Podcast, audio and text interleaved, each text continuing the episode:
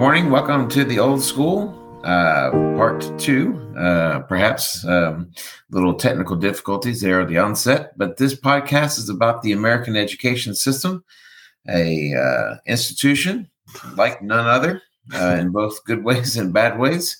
And we're here to discuss it along with Herr Dr. Bourgeois. Good morning, Dr. Bourgeois. Good morning, Mr. Miller. It, you mentioned an institution. It's it's funny that you uh, personally have placed yourself in an institution for about 25 years. I have, and um, well, I was in an institution before that, as you recall, because I was in the military. Right. So I've been in one institution or another for quite some time, really my whole life. So. Okay, and when you decide to leave that one, you may go into another one, or are you going to try to avoid institutions altogether? I think the next institution that I find myself in will have some nice padded walls. and, uh, so that that's the the result of, of, of, your time. I think you're you're probably exaggerating a little bit. It's I, I think you know teaching is is is fun, isn't it?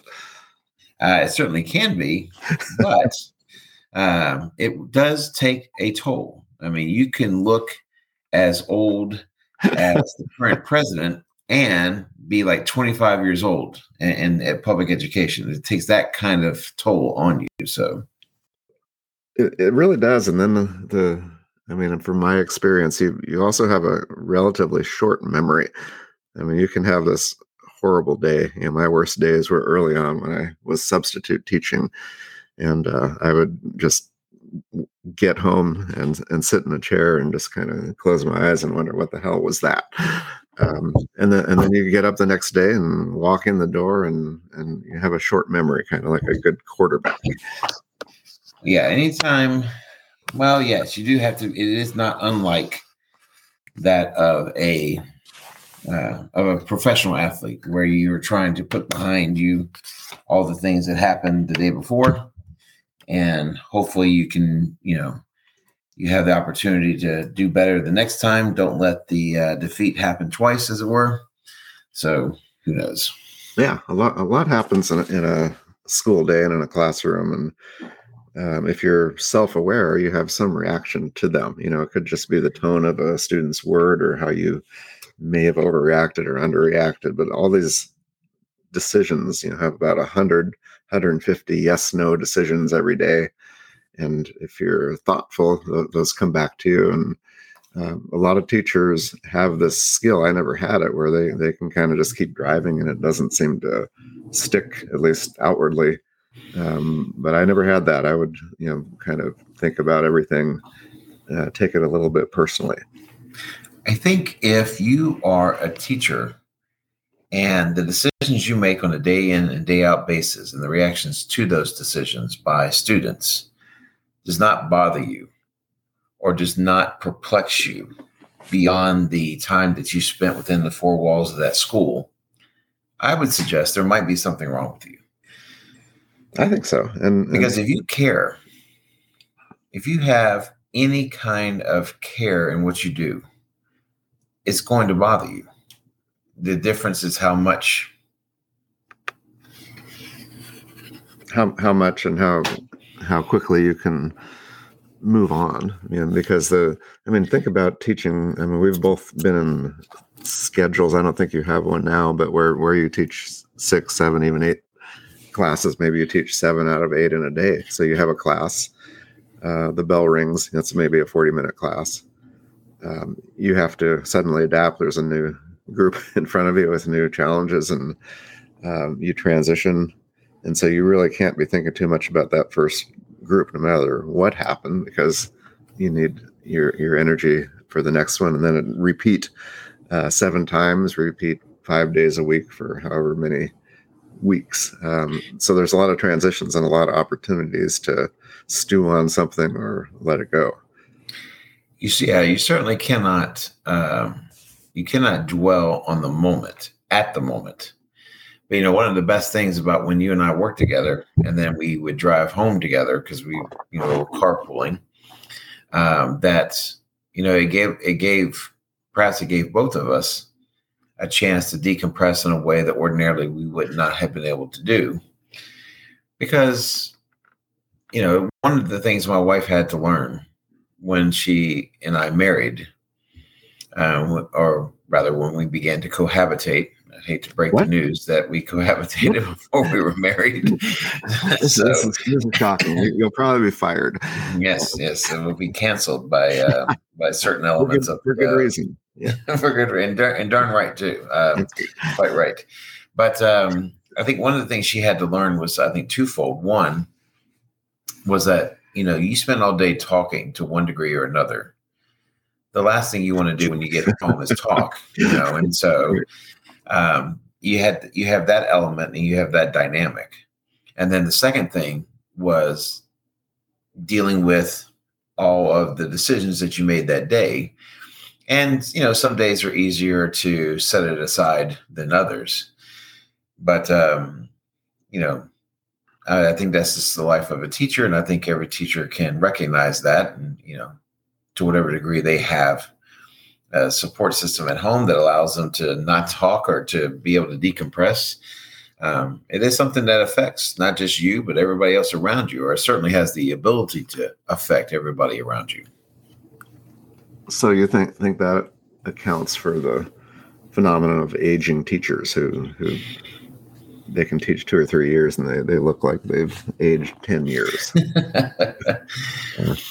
I don't know. I mean, I I'm certainly grayer than I was when I started, but then that's just a product of aging. But uh, but I think it's it's not just it's not unlike. I don't want to equate it to parenting because I care more about my kid than I do other other kids. think so, yeah.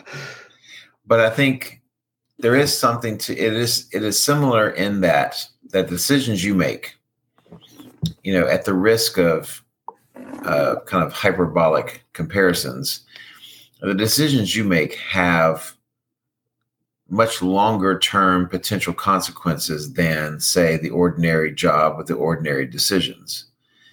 And I, I am under no illusions that my kids carry my words, you know, years on afterwards. But you do hear, mostly thankfully, on the good side, you know, you get letters and cards from students who say, you know, I remember when you said this, I remember when you said that, and it had an impact on me. And so if I'm getting letters and cards suggesting that positive things that I've said have carried over well beyond the actual class time, then certainly the opposite is true as well. And there was um so there was a band in the 80s called Big Country, and they had a line in one of their songs that says, I never took the smile away from anybody's face. And it's the idea, and I've always thought about that in how I interact with people, even when I have to have tough conversations with people. You know, you try not to make it one, try not to make it personal, but I mean, but it can't help sometimes to be personal because you're talking about a student's ability or a student's level of care or interest or what have you. So it's a tricky balance. Wow, that's a, that's a good line here, Miller. I, I never never heard that line before. Yeah. Um, every once in a while, you say something completely new. Marvel.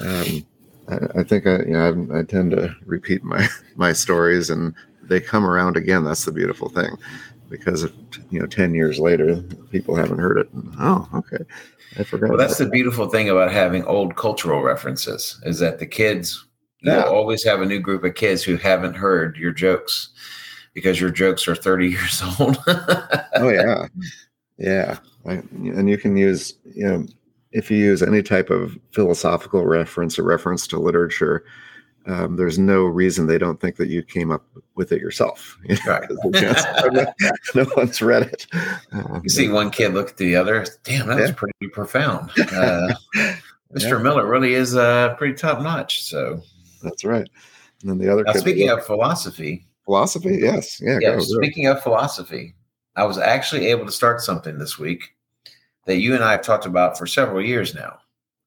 And that Oh, is the idea. Say again. I forgot about that. Uh, you told me a lot this week I, I thought we were going in a different direction but do continue. I, I love this story. Well, the story is is that you and I have both you you and I both share a love of philosophy.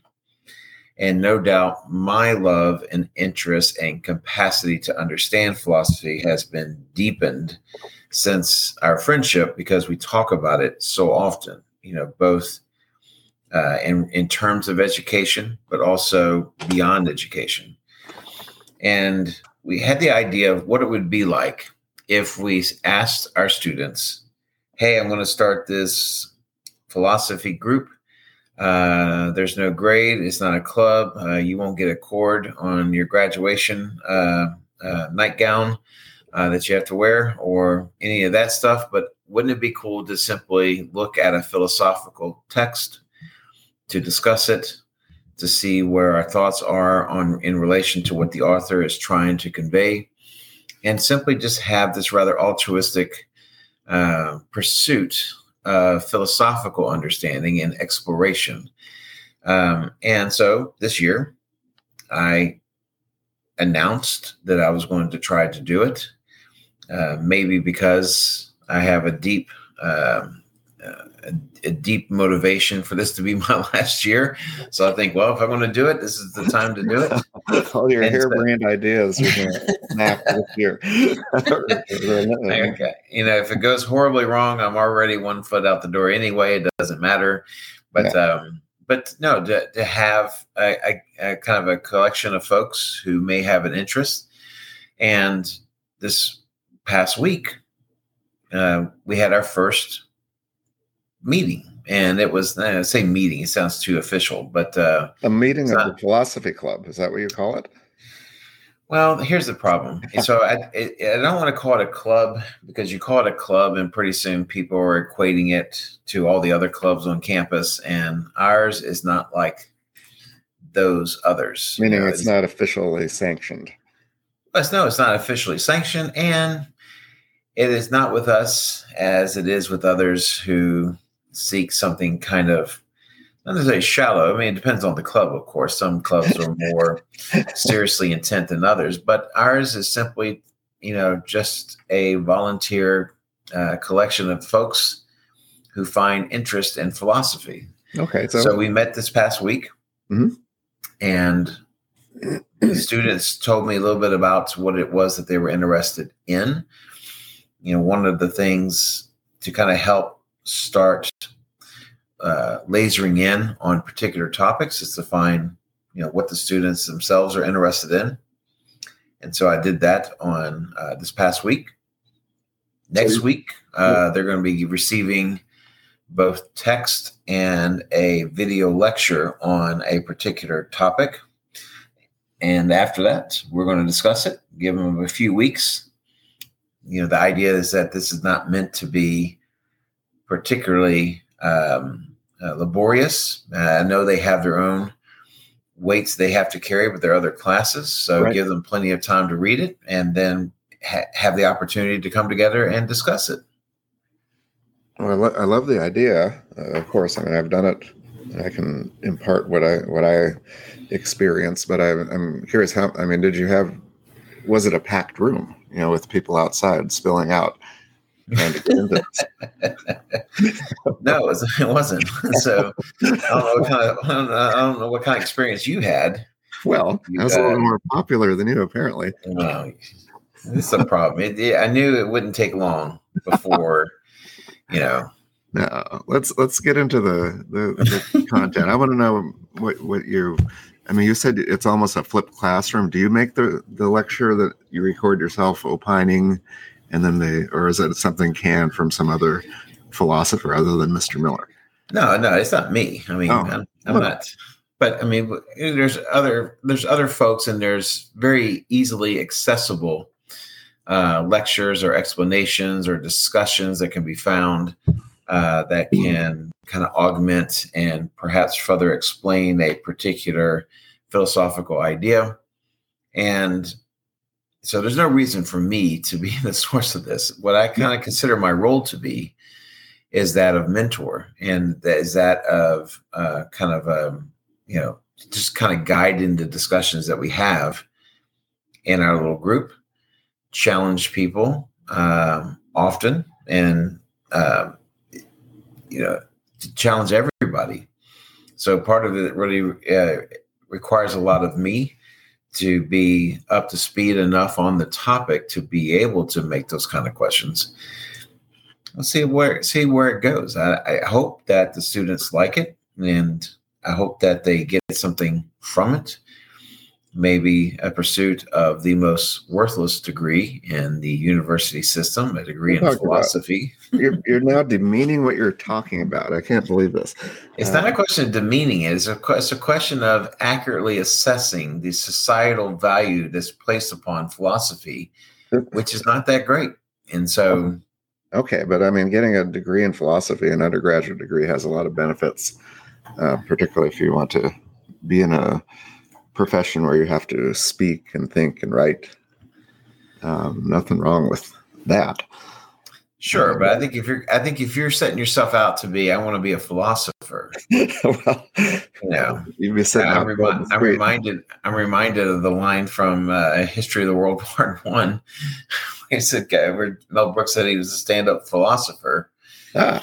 and then um, Bea Arthur a handsome woman. Yes, a handsome woman, powerful woman. yeah. I, I, would probably be scared if I was in the presence of Bea Arthur. oh yeah, especially now she's passed away some time ago. But uh, that's an image now. but particularly in her heyday, she was a powerful, imposing, and uh, amazing lady. yeah, and so uh, she had her own response that I'll I'll allow y'all to search out for yourself. But no, uh, um, we, we, need to stop. Uh, but, but but your technique is is to not come in with an agenda or a syllabus, or we're going to start with the pre-Socratic philosophers and then work our way forward.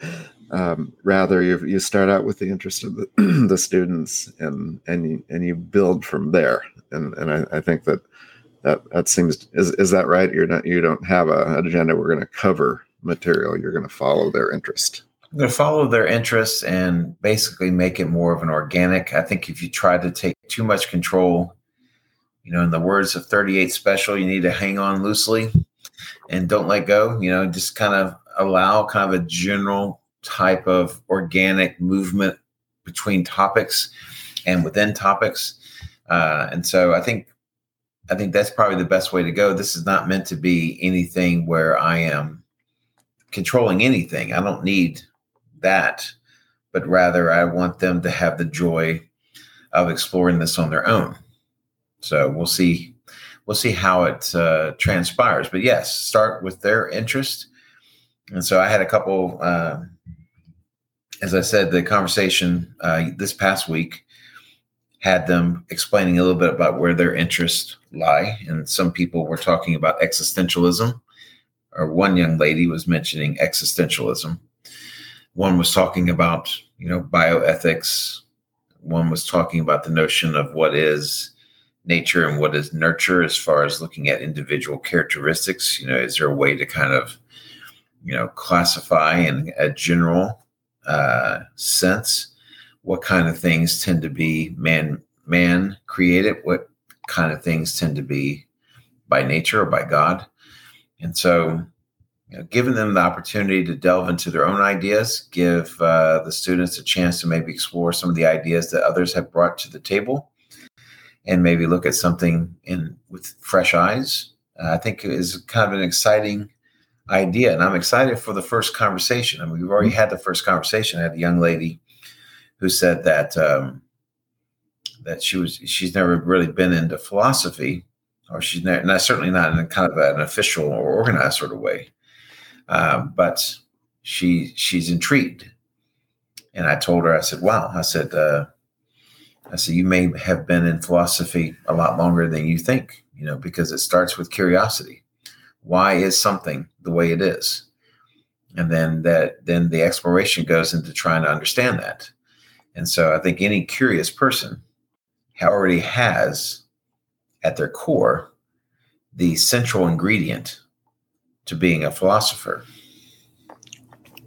Well, I, I think that other teachers should take the risk and, and step up and, and do this because the model is not that complicated. I mean, you out, outline something where there's essentially, you know, about 20 30 minutes of preparation where you you know send a link and then mm. the and and maybe you familiarize yourself with with the topic which is uh, not not um, i mean it's actually something you enjoy um, so I, I, I think other teachers should try it I, you know i go back to the mid 90s when i was teaching a young teacher um, i think popular and um, i had a, a similar idea I, I took a little bit more of a heavy hand as far as organizing it.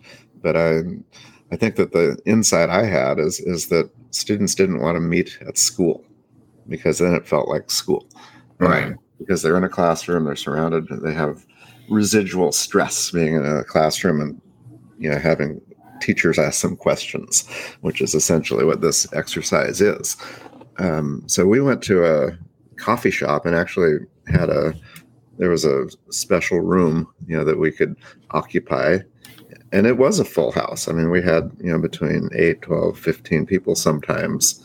And, and so we announced it, but it was a, a, a certain type of student, you know, who was, who would in the 90s go to a coffee house that, you know, that was, I think, before Starbucks or anything. Coffee shops were a little bit different back then. Um, but yeah, so we, we would um, come up with, um, we'd have this introductory conversation and i heard a lot of the same things oh i don't know much about philosophy but i'm interested. But what surprised me you know was that there were some some students that were that didn't meet that profile you know kind of the uh, i don't know what you would call them. I was real big with the gothic type students a little bit counterculture but then we you know we had some pretty straight laced athletes and you know people you wouldn't expect who showed up. And i thought this is there's something here, you know, because these are students who would r- rarely interact with each other, and here they are in a room, you know, every every week. Um, but, well, but even the, in my even in my group of 5 mm-hmm. um, uh, we have that, that similar dynamic. You know, there mm-hmm. is that and it's stereotypical and so yeah you kind of take it for what it's worth but you know there is the stereotypical idea of what kind of kid might be drawn to this sort of thing. But even within my small group there are exceptions. And what i hope happens is that as the group begins to develop and grow and you know get more involved in their pursuits that other kids almost like a black hole. They'll get sucked into the group, you know, and they'll start to say, "What's what is this about? What are, uh, what are they doing? Why are they having so much fun discussing some of these things?" And hopefully, we have the opportunity to grow uh, this little cabal that we've got going.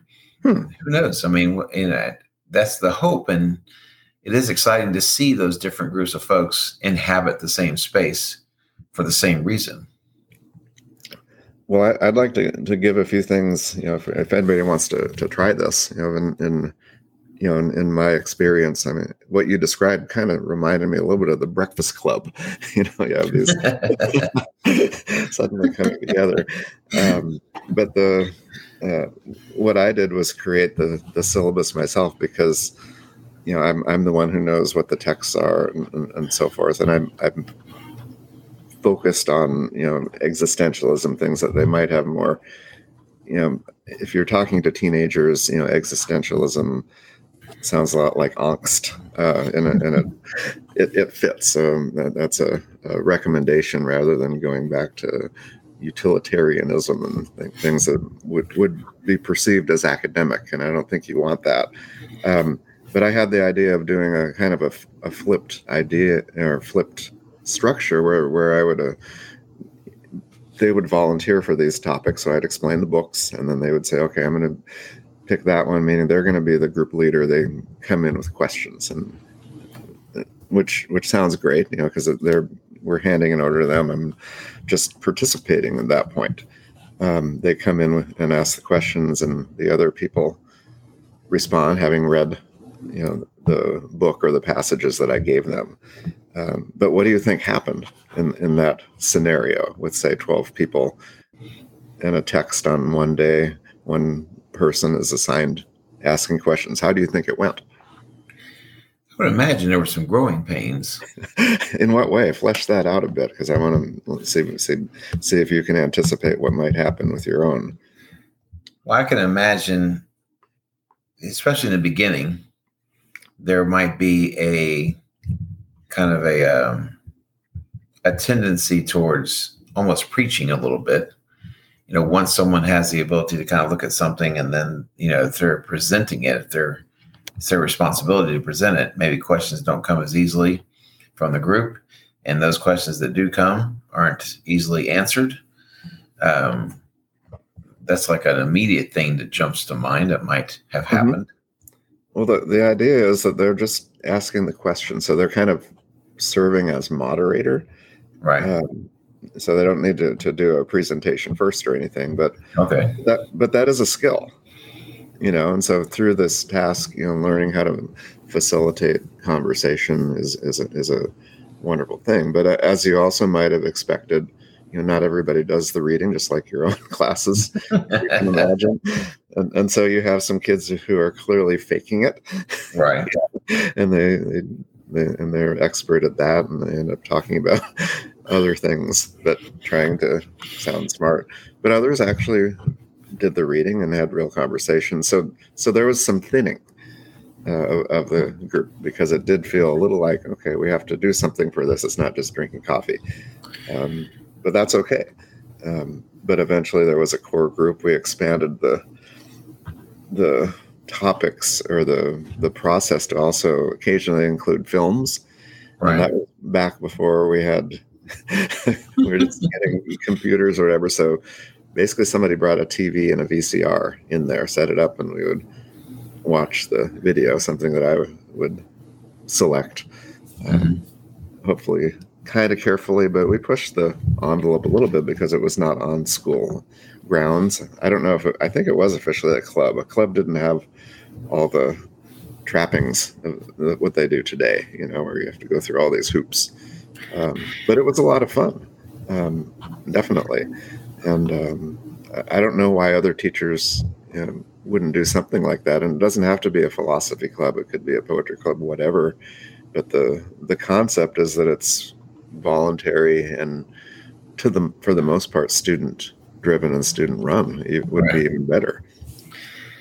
Well, I think one. I think there's a couple of things that, of course, makes mine different than what you put together. One, you know, I think because we don't have the large numbers I think perhaps we start out with a core group, and perhaps the the the small numbers might heighten uh, a student's uh, desire or feelings of responsibility to read, because it is it is not as easy to hide if you're in a philosophy group of five as opposed to 10 or 15 and so where you had kind of a calling out to some degree but, uh, yeah. students.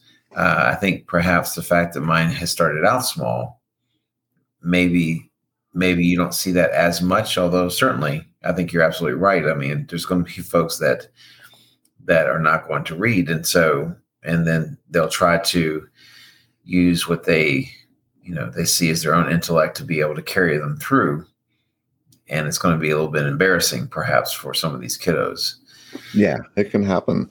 But but I, I mean, looking back, I had some really impressive students, you know, who went on to do some great things. Went to really top notch colleges, and uh, it's it's a great exercise because the conversation was really uh, it, it, was focused, you know, and, and that's I guess the the role of the teacher or the you know whatever you want to call yourself is to keep them focused to a point without making it feel academic and that's a little bit hard sometimes because by mm-hmm. nature we we press students and I, I think you you'll find yourself behaving a little differently than in, than in history class well i hope so because i think you know there are various philosophers who kind of rejected the kind of formalized study of philosophy. You know people like wittgenstein or hegel or what have you.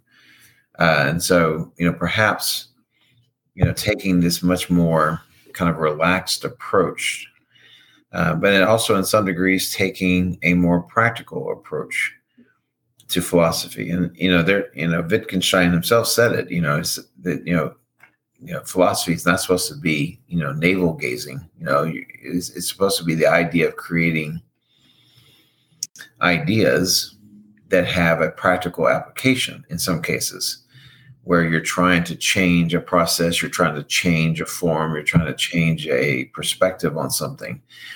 It is an activity. It's not just, you know, staring into the ether. And so for my students, trying to get them to see that, you know, I hope by keeping it informal, it might accentuate that idea. But you never know. I mean, this could be a and this could be a disaster. You know, I don't know what what it's going to look like. My oh. thought though is is that I have some very thoughtful students. Yeah. Who have expressed an initial interest. And I can't help but think that, like you, there will be some good that comes from this, and there'll be some students who greatly benefit from this. Well, all, all that's really required is just one question. You know, you, you, you start the session with a question, and, and maybe it just organically turns into something. Um, and, and, if not, you ask another question. Um, mm-hmm. So I, am really hopeful. I, I, hope that that others out there, at least, because it take. Well, let's let's think about what you're doing. You're a, an accomplished teacher. You've taught for many years. Um, you're you're very confident, and um, for teachers new to the building, uh, new to the profession, uh, there's a risk doing that.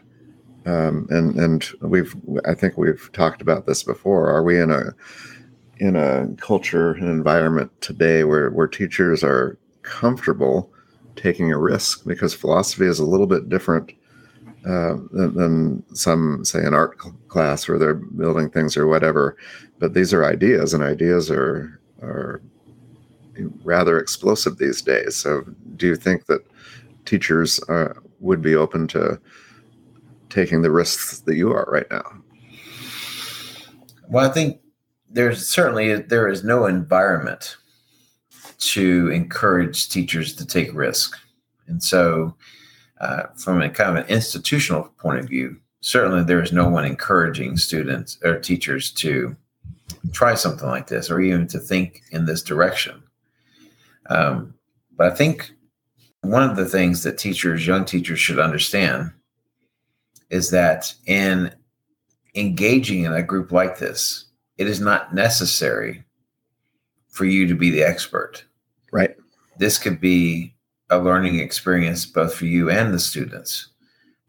Now, hopefully, you know enough that you can help direct and shape the conversation if you have to, if the students, you know, are not particularly communicative one day but at the same time, I think it's important that uh, this, that teachers give themselves the license to not know everything. You know, I I taught history for 27 years, but to suggest, I mean, it's it's always the kiss of death. You know, the idea of if you were on Jeopardy and you were giving a history question, and all the audience members know you're a history teacher. So, oh, this guy's got it, and then you get it wrong, and you're like, the hell kind of history teacher is this? You know, Ooh, get him off the stage thumbs down like Caesar or something like that. Yeah. You carted out to the lions, and so, um, so that I mean, I think to suggest that just because you teach something that you automatically know everything, well, that's not good for your own mental health. But two, I think it's also good to kind of put yourself in the position of the student, and I think that's okay to do that. And so, as long as you have a good group of kiddos, and as long as you have a subject that you can um, that you can kind of help shape uh, a, a, group to discuss, I think that's enough. And I think if you're as long as you know, you're open with yourself and open with the other students. Now, meeting off campus, you know, those were the heady days in the '90s when you know you could you could do something like that. better, better era. So I, there's no way in hell I would meet my students outside of class or outside of school. So they're going to have to be content with the institutional cinder block walls of our classroom uh, to to to kind of consider all things philosophy. But yeah, it was you know. the wild wild west. Um, but um, you. Um, uh, ideally, you know, who, who you, you can see who's doing the talking you know, and if the, the students are talking or the group members more than you, that's a good thing. We, you know, we don't want a moderator like John McLaughlin. I,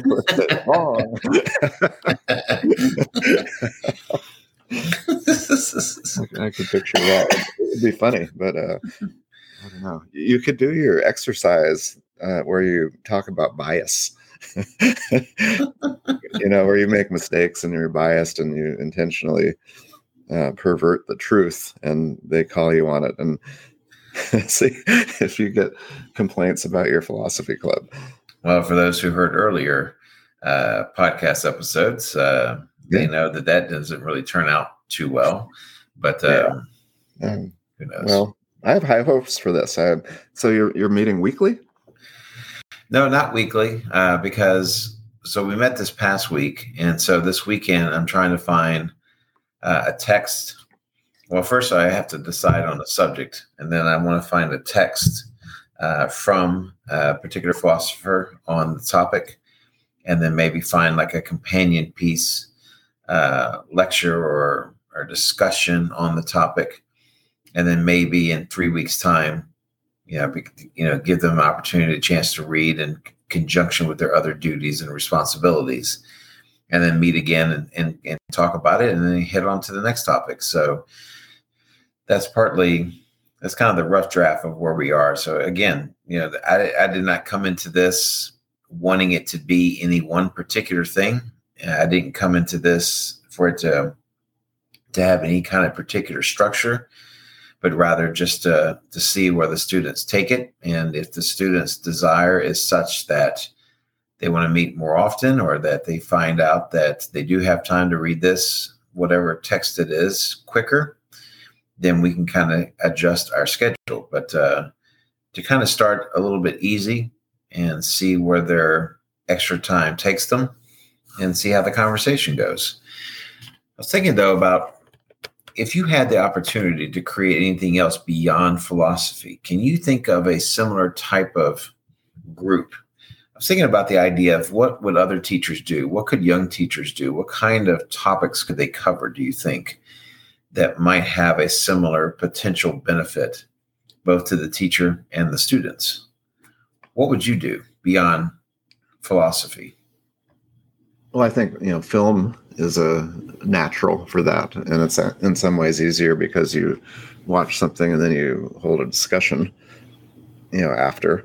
Mm-hmm. So I think a lot of you know teachers could do that. I would do that. I have a lot of interest in film. Um, music appreciation. I mean, I, I taught a course essentially in that, but that structure would work outside of school as well, where you know the the students are bringing in pieces that we listen to and we discuss, and then the same thing, you know, and I would bring things to the table as a musician and so forth. But that that that type of structure, you know, probably fits for a lot of topics, including you know literature, you know, and mm. um, you you really have to have the right type of students who would do additional reading, but I guess your yours are doing the same. Uh, but I, I, I, I think something, you know, I would lean to my own interests, you know, which are music and philosophy, uh, film. Um, so it's a, you know, I think for me, a, a, a pretty, pretty short list. I think the benefit here is just the idea or the chance for students to engage in something that's not required to engage in something that does not fit this paradigm of they got to do a certain grade in order to get into the right college or whatever the case may be. It's a real pressure that a lot of my students face. You can see it on their faces. Mm-hmm.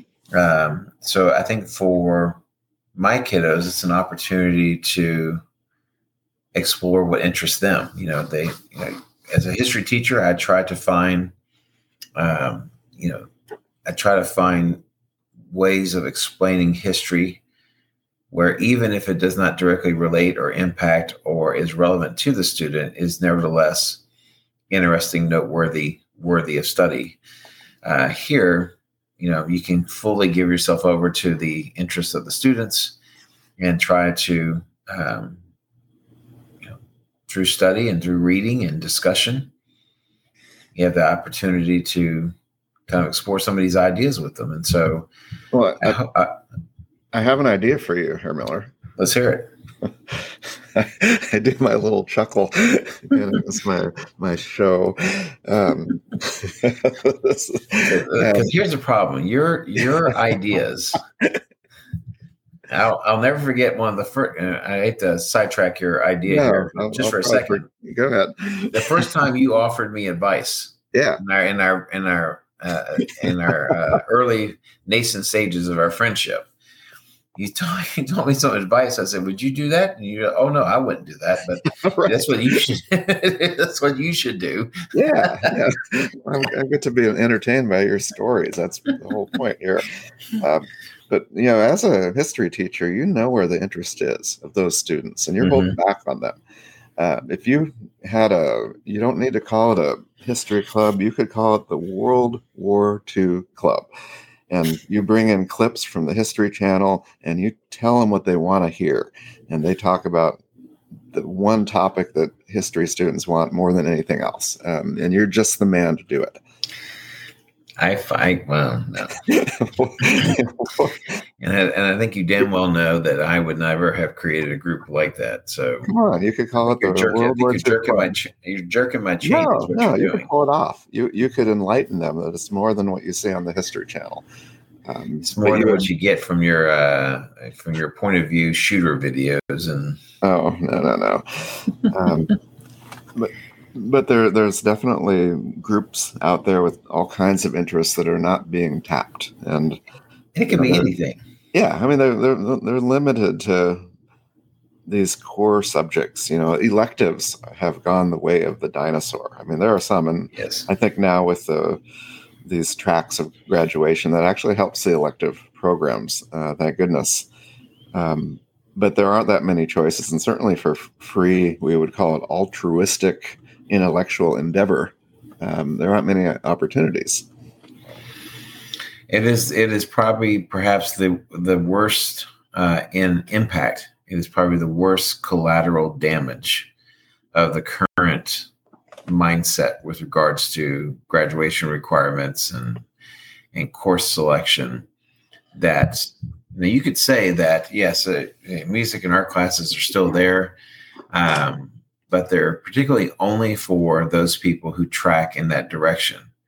But if you were a science person and you just happen to love or were interested in art, your chances of getting into an art class become much more difficult because your counselor is going to sit there and tell you, well, you also have to take this, this, this, and this. Maybe you don't have time for art. And, you know, so they know, yes, you're right. The notion of high school as a open exploration of ideas and subject matter to find out what you're interested in, that has clearly dissipated. And so, and to our detriment, I would uh, I would suggest. Absolutely, and, and so the the students or their parents are having to make real difficult decisions between very interesting potential areas, um, and and then there's also the the grading and the weighted grades of advanced placement courses and honors courses, and most uh, I, I would say typically elective courses don't have that extra weight, and so they you know for people who are seeking high GPAs they they really hurt their overall GPA. So so some of our students who are trying to become valedictorian and so forth are avoiding those one-offs uh, like the plague in a, in a way because they, they just pull them down and they if they take a couple of those they're never going to get that top spot. Well, there's a lot of things that have been placed on the altar of education for sacrifice, and I think we spent the last uh, 45 minutes here talking about some things that I think we would be better off. I think the teachers and the students would get a great deal out of these kinds of explorations. Maybe it's better in some ways that philosophy is not a quote unquote class. Then it becomes simply one more thing to pass, one more thing to ace, one Right. more thing to put into the ledger of uh, your GPA ranking. And perhaps this makes it a more real, perhaps in the end, better experience that we're doing it this way. Yet, on some level, I'm sad that we have to do it this way, that we cannot do it in a way that could allow more students to take part. But yeah, well, it would be institutionalized. Imagine the last hour of every day is for clubs that are ad hoc clubs created by every teacher, and students just run into whichever room would be of interest, and mm-hmm. they have. You know, you could imagine how quickly that becomes formalized, and the, right. the grading starts, and the, uh, all every everything that you're doing is the opposite of that because it's uh, organic, it's it's creative. You don't even know what you're going to be reading, you know, which is kind of refreshing to me. Sure, yeah, I think so as well. So I'm excited. We'll see how it goes, and uh, we'll do updates from time to time on the podcast to to kind of uh, circle back around and find out how uh, these uh, these intrepid uh, explorers of philosophy are doing. But uh, until then, college football calls, and we must go. And I wish you the very best of the weekend, Herr Dr. Bourgeois. Well, same to you, but more of it, Herr Miller. Indeed. Indeed. Auf Wiedersehen. Mazel tov.